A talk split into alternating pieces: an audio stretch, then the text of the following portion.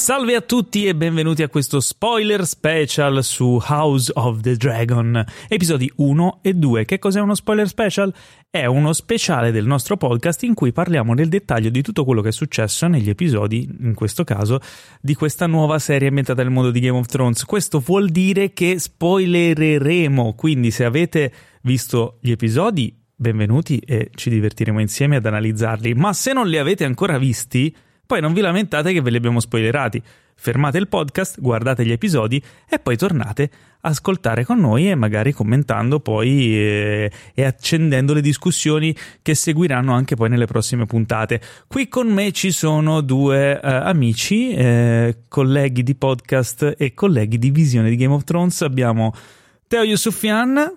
Ma ciao a tutti ed è una figata ricominciare con gli spoiler special, questa nuova stagione del podcast che porta con sé un sacco di novità e un sacco di draghi, che tu, eh, come tu ben sai sono una delle mie passioni. Quindi. E accanto a te c'è anche Alessandro Dioguardi che vedo un po' pensieroso. Eh, sono pensieroso perché ho paura di fare spoiler. Questa, ma, ma, non c'è ma... problema perché è uno spoiler special. spoiler tutto quello che vuoi. Allora, eh, iniziamo dalla prima delle due puntate eh, in realtà, cioè, avendole viste tutte e due, possiamo spoilereggiare anche durante la, dalla seconda. Però vabbè, andiamo, andiamo per ordine. Intanto c'era tanta attesa uh, per questa nuova serie di Game of Thrones, uh, tanta cura da parte di HBO e devo dire che si è vista in campo. Cura soprattutto a livello di sceneggiatura, secondo me. La serie apre uh, intanto in un universo che è sempre quello, ma è molto molto prima. Siamo 200 cent- anni prima. 170 no, 200 allora, aspetta. 180 anni prima? No, Io dico all'inizio. 147. No, dicono due, eh, anche Martin ha detto 200 anni prima. Circa. Ah, circa, ok. Perché vediamo all'inizio il, eh, il vecchio re malato che deve cedere il, cioè deve insomma passare il, il suo il suo il titolo, il trono, eh, e c'è la, la figlia primogenita eh, che mh, mm, la principessa Rhaenys Targaryen, quindi siamo nel, nella casata Targaryen, quella che nella serie vecchia era decaduta e ormai allo sbando, che voleva tornare al trono, invece qui è al massimo dello splendore, a quanto pare.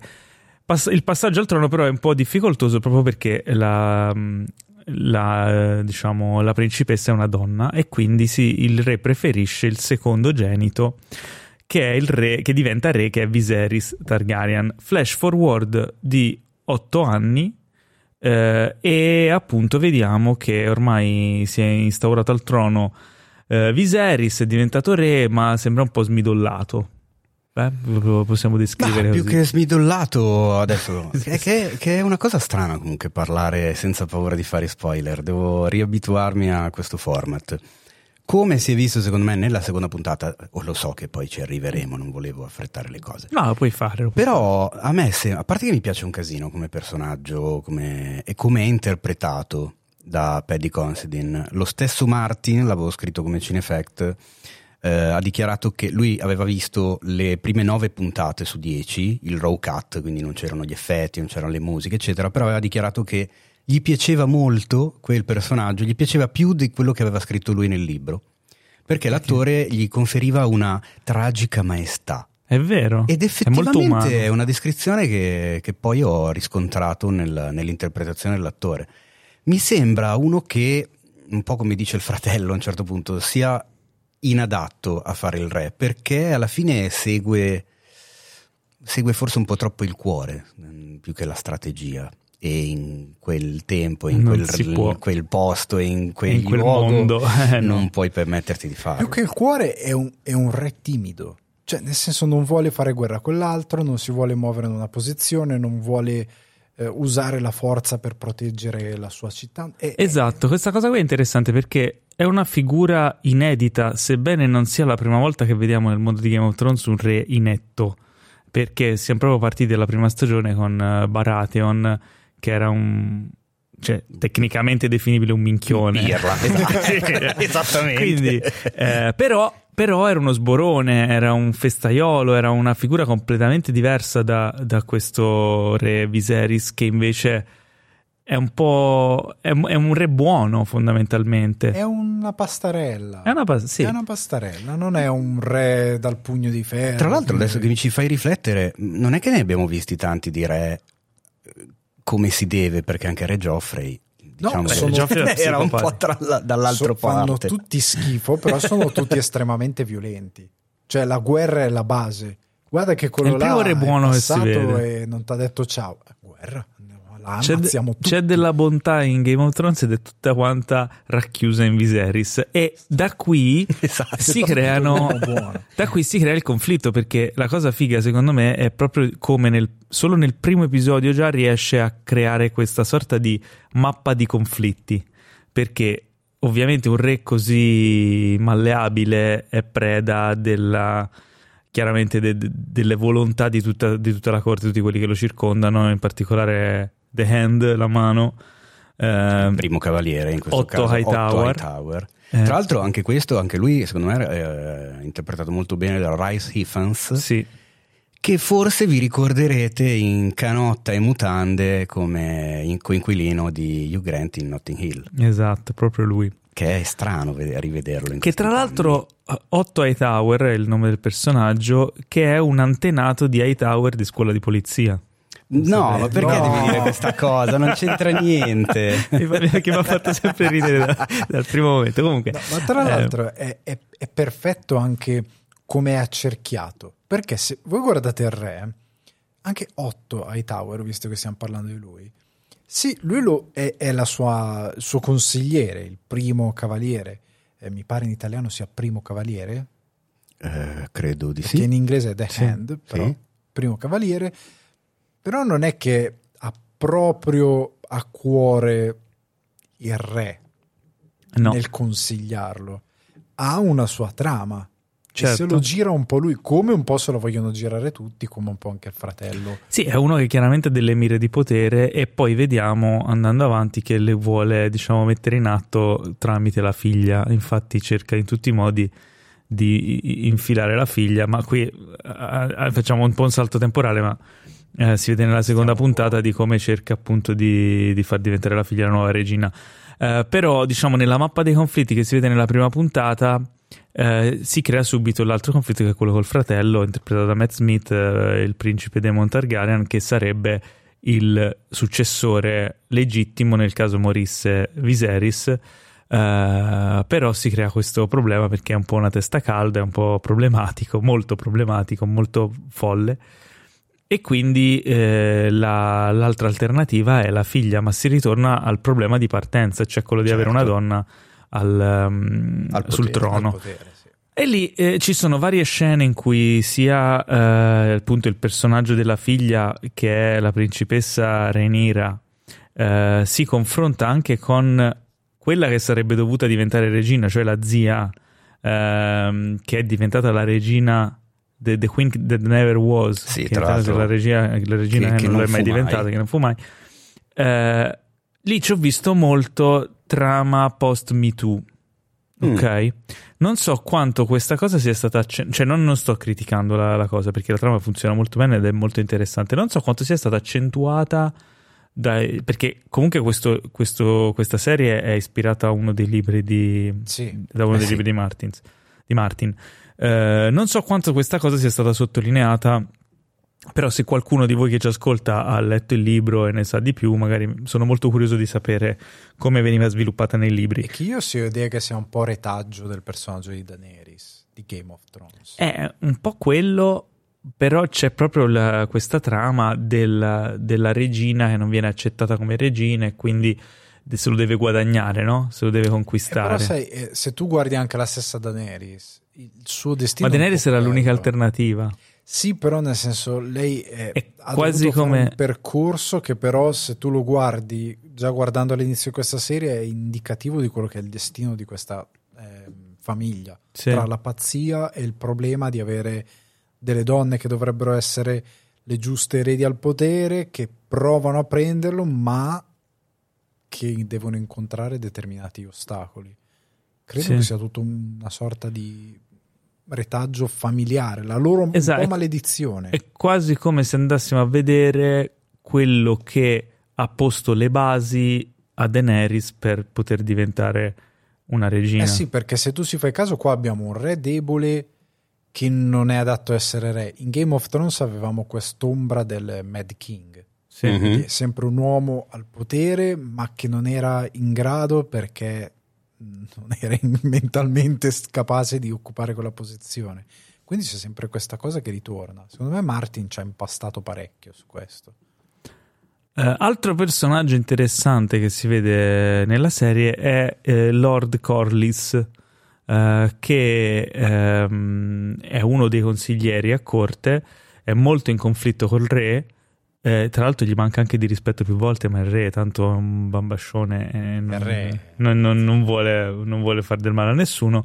Eh, e poi È, è molto in cercherà conflitto anche perché eh, è il marito di The Queen Who Never Was. Quindi, Esatto. insomma, c'ha un po' il dente ha, avvelenato. esatto, ha accarezzato il fatto di entrare a tutti gli effetti nella casata reale, nonostante lui faccia parte, lo ribadiscono più volte, della casata più ricca di tutto il reame e Esatto. quella che controlla anche parecchie flotte, lui è comunque il mas- maestro della marina, della flotta.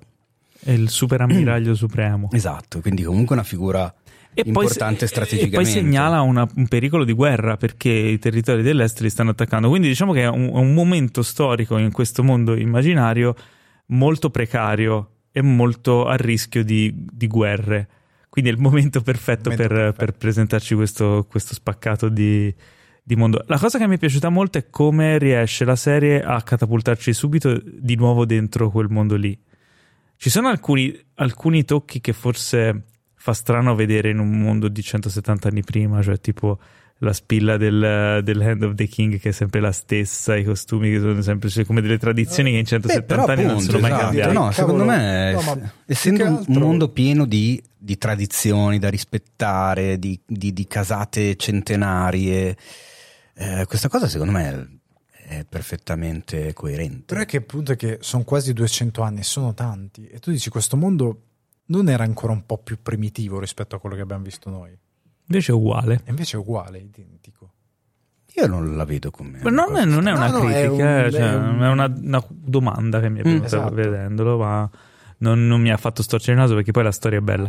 Ehm, altre cose che, che, mh, che ho notato è eh, il- chiaramente il budget è completamente diverso. Se andiamo a vedere la prima puntata di Game of Thrones e la paragoniamo a livello di production value, non, non c'è paragone, ma è normale visto il successo che ha avuto e visto l'attesa per questa serie qui. Però secondo voi sono stati spesi bene questi soldi? Secondo Vediamo me- dal principio i draghi, draghi a profusione, anche perché siamo al periodo d'oro dei draghi, hanno Esatto. tipo 9 draghi, quanti anni Ah, draghi? dicono 11. 11 Anche draghi. se poi in realtà ne abbiamo visti, mi sembra, solo 3 finora, Sì. o due, addirittura 2. E si vocifera nel secondo episodio di un drago gigantesco che è tipo nascosto da qualche parte. Beh, quello di cui parlano forse nella seconda, Sì, sì, non sì. sanno dove sia. non sanno dove sia. Che quindi vuol dire che prima o poi lo Eh beh, vedremo. certo, eh. è la, fi- la famosa pistola di Hitchcock Esatto. questa, insomma, se, se tu mostri un qualcosa, Lo prima o poi mi devi far vedere che... che- Ultima che- che puntata arriva sto mega drago. E allora, i, i draghi a me piacciono parecchio. Trovo che sia un po' eh, ogni tanto un po' plasticosa, ma forse è una questione di rifinitura o di color, non, non saprei perché O non di è il mio compressione mestiere, del- del video. Può essere. Facciamo un un po' plasticosa quando ci sono i campi lunghi con questi paesaggi enormi che si vede che sono Più che altro c'è un contrasto CGI. Di colore, cioè il drago e lo scenario sembrano su due, ehm, adesso non mi viene il termine corretto, però su due scale cromatiche diverse, Mm. perché nel- può essere la compressione, può essere che per quanto budget ci possano mettere pur sempre uno show televisivo, quindi il VFX artist ha un tempo abbastanza limitato. Ok, per però io mi ricordo ai tempi di Game of Thrones eh, le scenografie soprattutto erano eccezionali al punto che quando vennero fuori i video, poi vabbè, ovviamente chi- chiamandoci Cinefx, eh, io sono appassionato di dietro le quinte e tutto quanto. Quando vennero fuori i video delle eh, società di VFX che avevano fatto le sex, eh, set extension, eh, io mi ero meravigliato parecchio perché vedevi che avevano girato in una stanza dove c'era magari la barriera che era alta due metri e mezzo e poi in realtà quella barriera col computer la facevano diventare larga un chilometro quadrato e alta 800 metri. Certo. Ma non la notavi più di tanto questa cosa, cioè mentre vedevi la, la serie lo davi quasi per... ovviamente ne avevi, eh, come si dice, contezza che fosse finto, però era, fatto, era realizzato molto bene. In questo caso invece ci sono delle cose che secondo me sono un po' zuppicanti. Tolto io... ciò, io volevo innanzitutto, prima ancora di iniziare vari discorsi, eh, volevo dissipare tutti i dubbi. Eh, sono, voi due mi siete testimoni perché abbiamo la chat, podcast e varie chat personali. Io sto già impazzendo per stasera. Cioè, mi piace un casino. Cioè, io dopo la prima puntata ero già innamorato. La seconda mi è piaciuto più della prima. Io sono già fan. E mi ha ricatapultato dentro quel mondo che comunque mi era piaciuto tantissimo per tanti anni di Game of Thrones.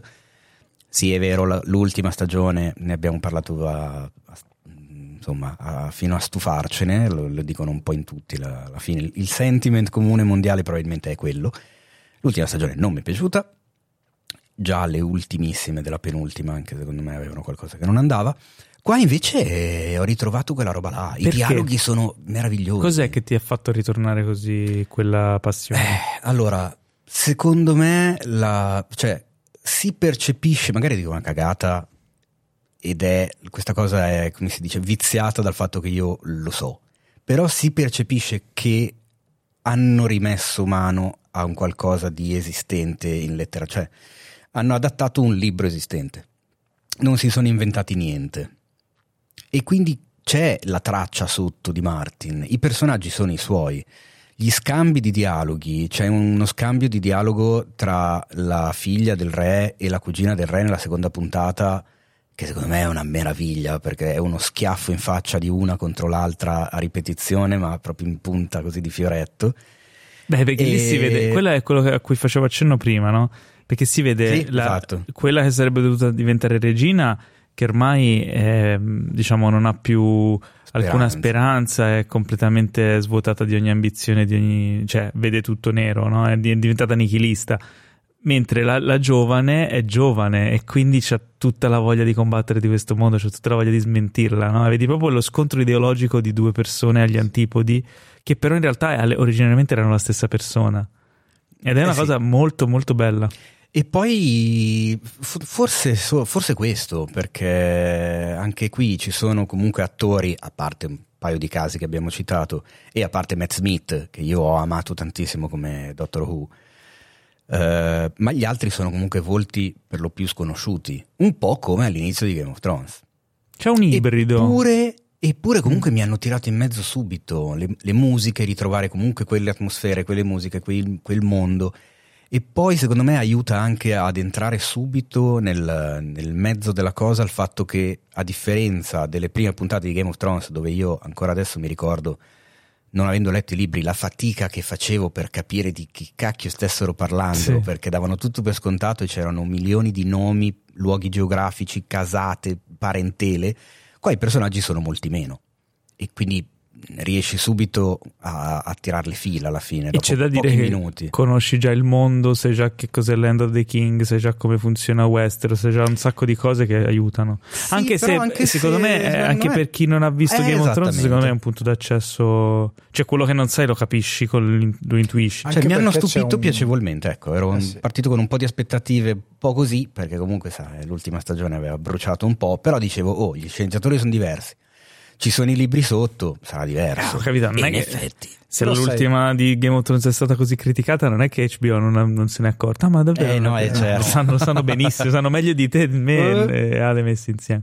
Ma perché poi loro, nella, la cosa bella di questa, di questa serie, la capacità che ha è di tornare un po' a quella costruzione classica, però evoluta sotto un tipo diverso di, di racconto, di dramma e di conflitto.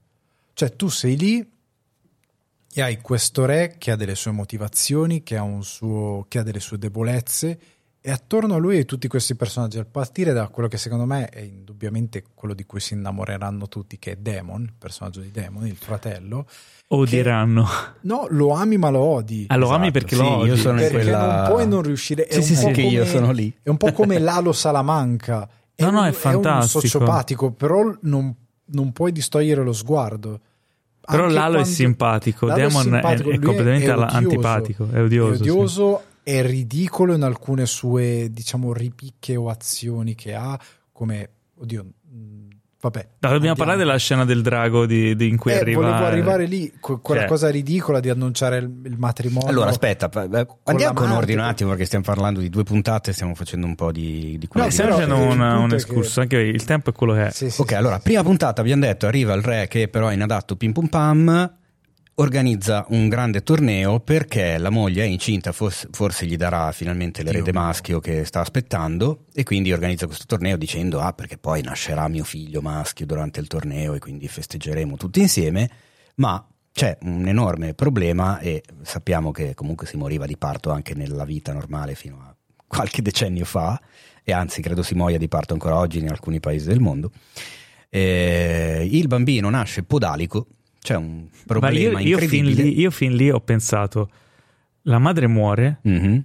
e il, e- e il bambino è una femmina. E l'abbiamo pensato, credo che un po' Tutti, sì. tutti, credo un po' tutti, a parte quelli che hanno già letto il libro e quindi sanno già tutto. E invece va ancora peggio, Eh sì. che muoiono tutte e due.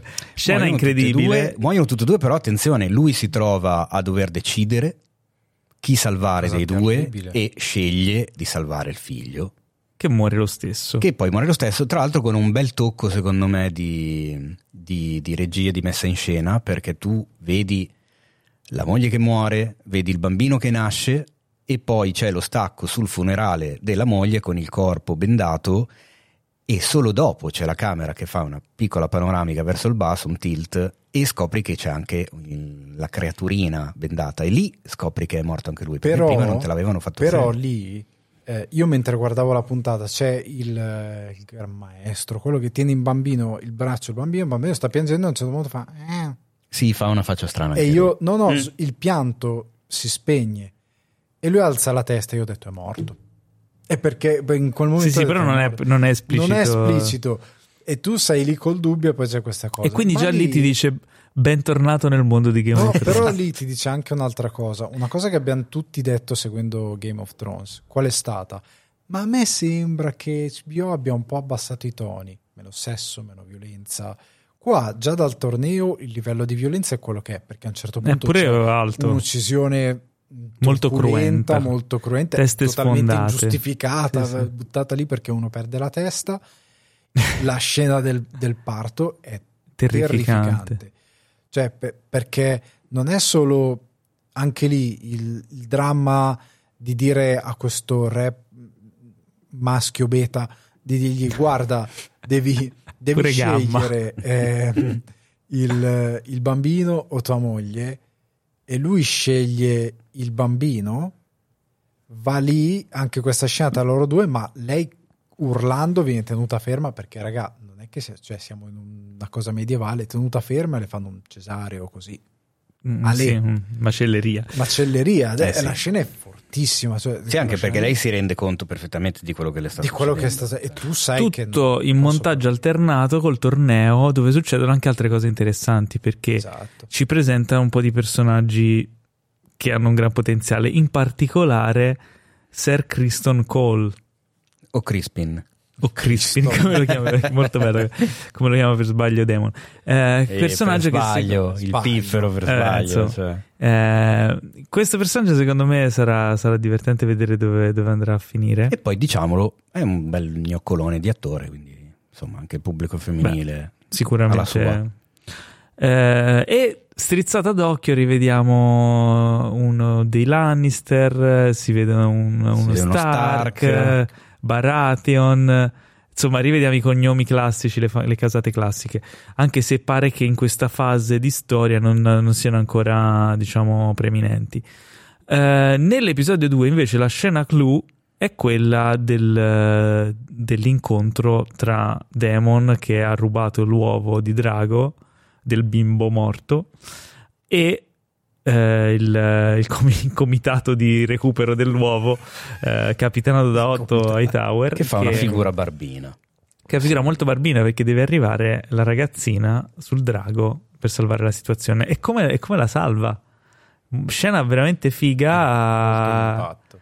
E schiaffi morali al, a Demon che però secondo me insomma ci è rimasto un po' abbastanza è abbastanza incazzato. Però ha i problemi anche con la moglie da risolvere quindi eh, stavo dicendo un... no, non eh. solo lì perché dopo è anche peggio perché lei gli mette di fronte il fatto che comunque lui non ha capito un cazzo di lei fondamentalmente. Cioè amore amore sposiamoci facciamo il bambino ma in realtà non hai capito perché lei ha scelto di stare con te. E lei glielo glielo butta addosso. Ma e, più che insomma... altro eh, lei non era, ehm, diciamo, lei non sapeva di questo piano di sposiamoci, facciamo no, un... esatto. Lei non sapeva nulla, oltre al fatto che a quanto pare lei non può neanche avere figli. Esattamente, Beh, perché cioè, con il lavoro che faceva non era proprio eh, il sì, caso che, che, potesse rischiare di rimanere incinta. Quindi lui fa un carpiato di figure da deficiente. Esattamente. La cosa sola... bella di questa Ma anche serie... perché viene fuori che lui, oltre a essere appunto stronzo di qua e di là, di, e tutto quanto è, come si dice, profondamente egoista al di là di quello che vuol far sembrare, perché comunque c'è una battuta di lei che spiega molto bene le cose, che lei dice tu sei il fratello del re, puoi permetterti di fare sti giochetti. Io sono la tua moglie Ana, eh, grazie Paolo per aver tolto l'audio al microfono mentre dicevo Ana. Non l'ho eh, tolto. Ah, sono io che faccio l'effetto, ok? Eh, e quindi cioè io che fine faccio? ci mettono un attimo a far fuori me, sì. a te non ti toccano, quindi cioè, uh, che stai a fare? Quindi insomma, ecco, mm, Demon secondo me comincia ad accusare un po' il colpo e è un attimo che Fateci che caso, la testa. secondo me la cosa che funziona bene è che c'è una rete di conflitti tridimensionale. Ogni personaggio, facciamo per esempio il re, il re è in conflitto con la figlia perché non le dà abbastanza credito, è in conflitto col fratello perché gli rompe il cazzo, è in conflitto con, con il consiglio, con il consiglio in particolare con uh, il, uh, il, marito della sorella. E eh, mentre Demon è in conflitto col fratello, con la nipote e con la, la Troia. ah, la, la, la, Ana. Esatto, c'è Otto Hightower che è in conflitto col re con Matt Smith, con, cioè con Demon Targaryen, è in conflitto con la figlia perché la costringe a concupire il re per diventare la regina. E lei invece è innamor- cioè innamorata, lei piace il, il cavaliere, insomma è tutta una serie di rete, ogni personaggio è in conflitto con, altri, personaggi, con altri personaggi e quindi questa rete diventa super interessante perché non c'è pace per nessuno da nessuna parte. Quindi cosa vi aspettate dalla puntata 3? Mi aspetto che uh. esploda tutto perché... Di già?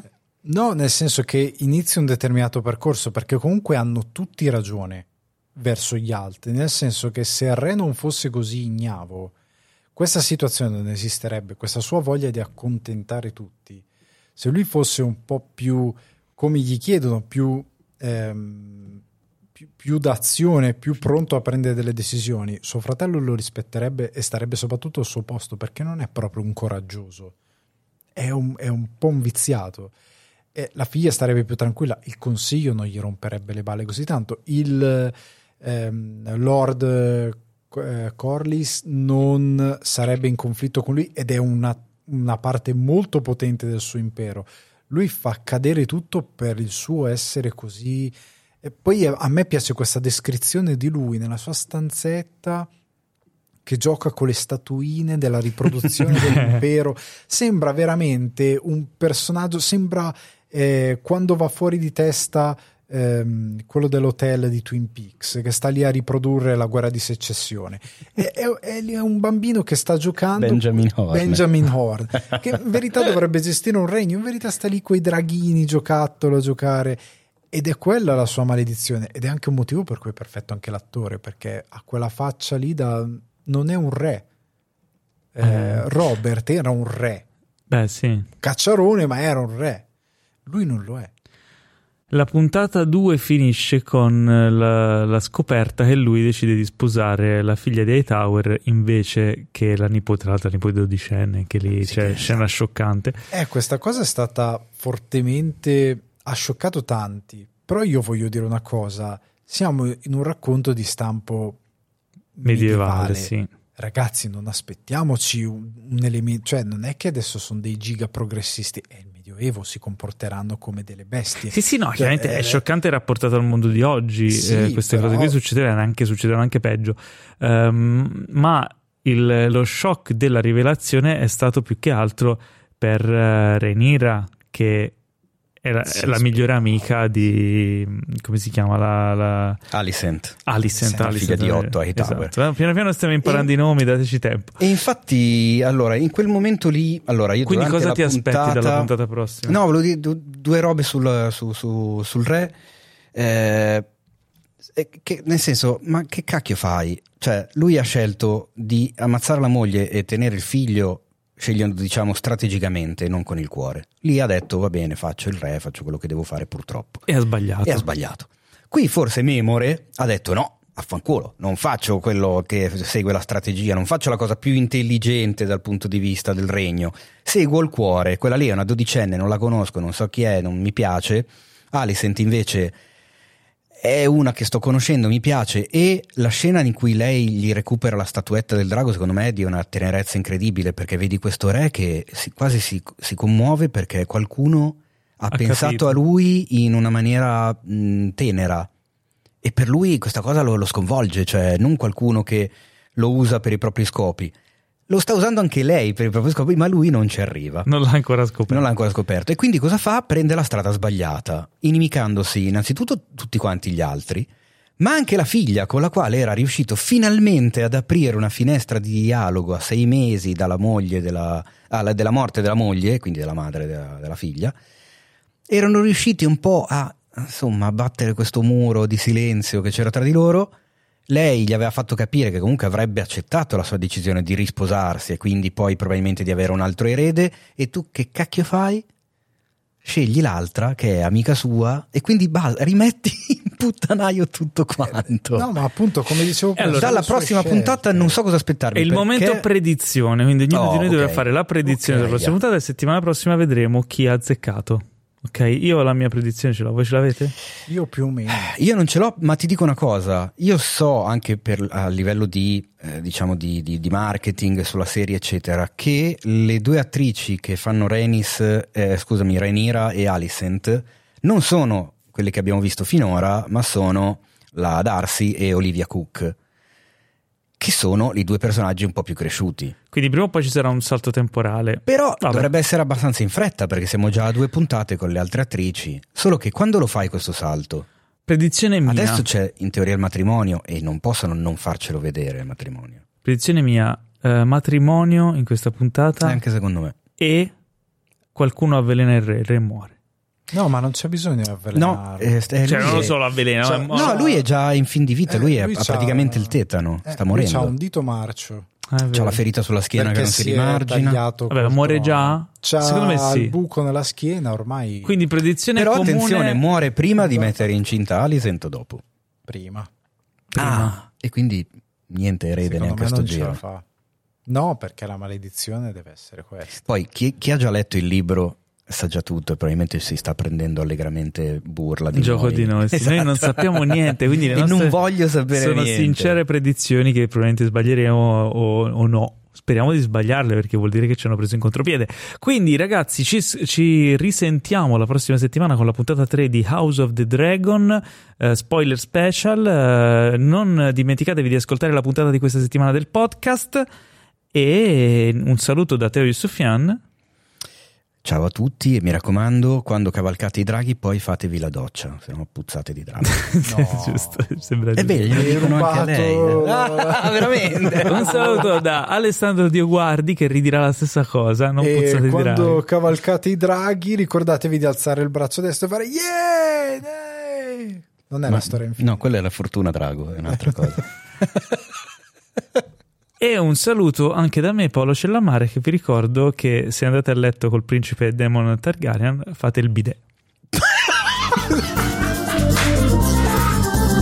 che cazzo di chiusa è? Questo podcast è stato presentato da The Best Blend,